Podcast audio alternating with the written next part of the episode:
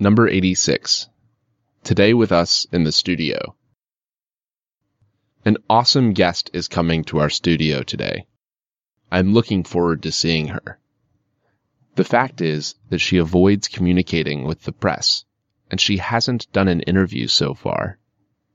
I remember seeing her for the first time. If I remember right, it was about 30 years ago. At that time, I was a newcomer in journalism, very ambitious, and shooting for the stars. Just then, I decided to set the world on fire by making a series of reports about outstanding scientists who, for the sake of their work, gave up leading a routine life and tried living and working in the jungles and deserts.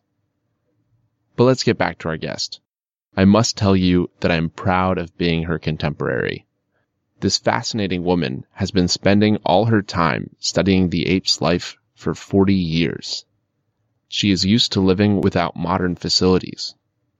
She really enjoys communicating with our nearest biological relatives.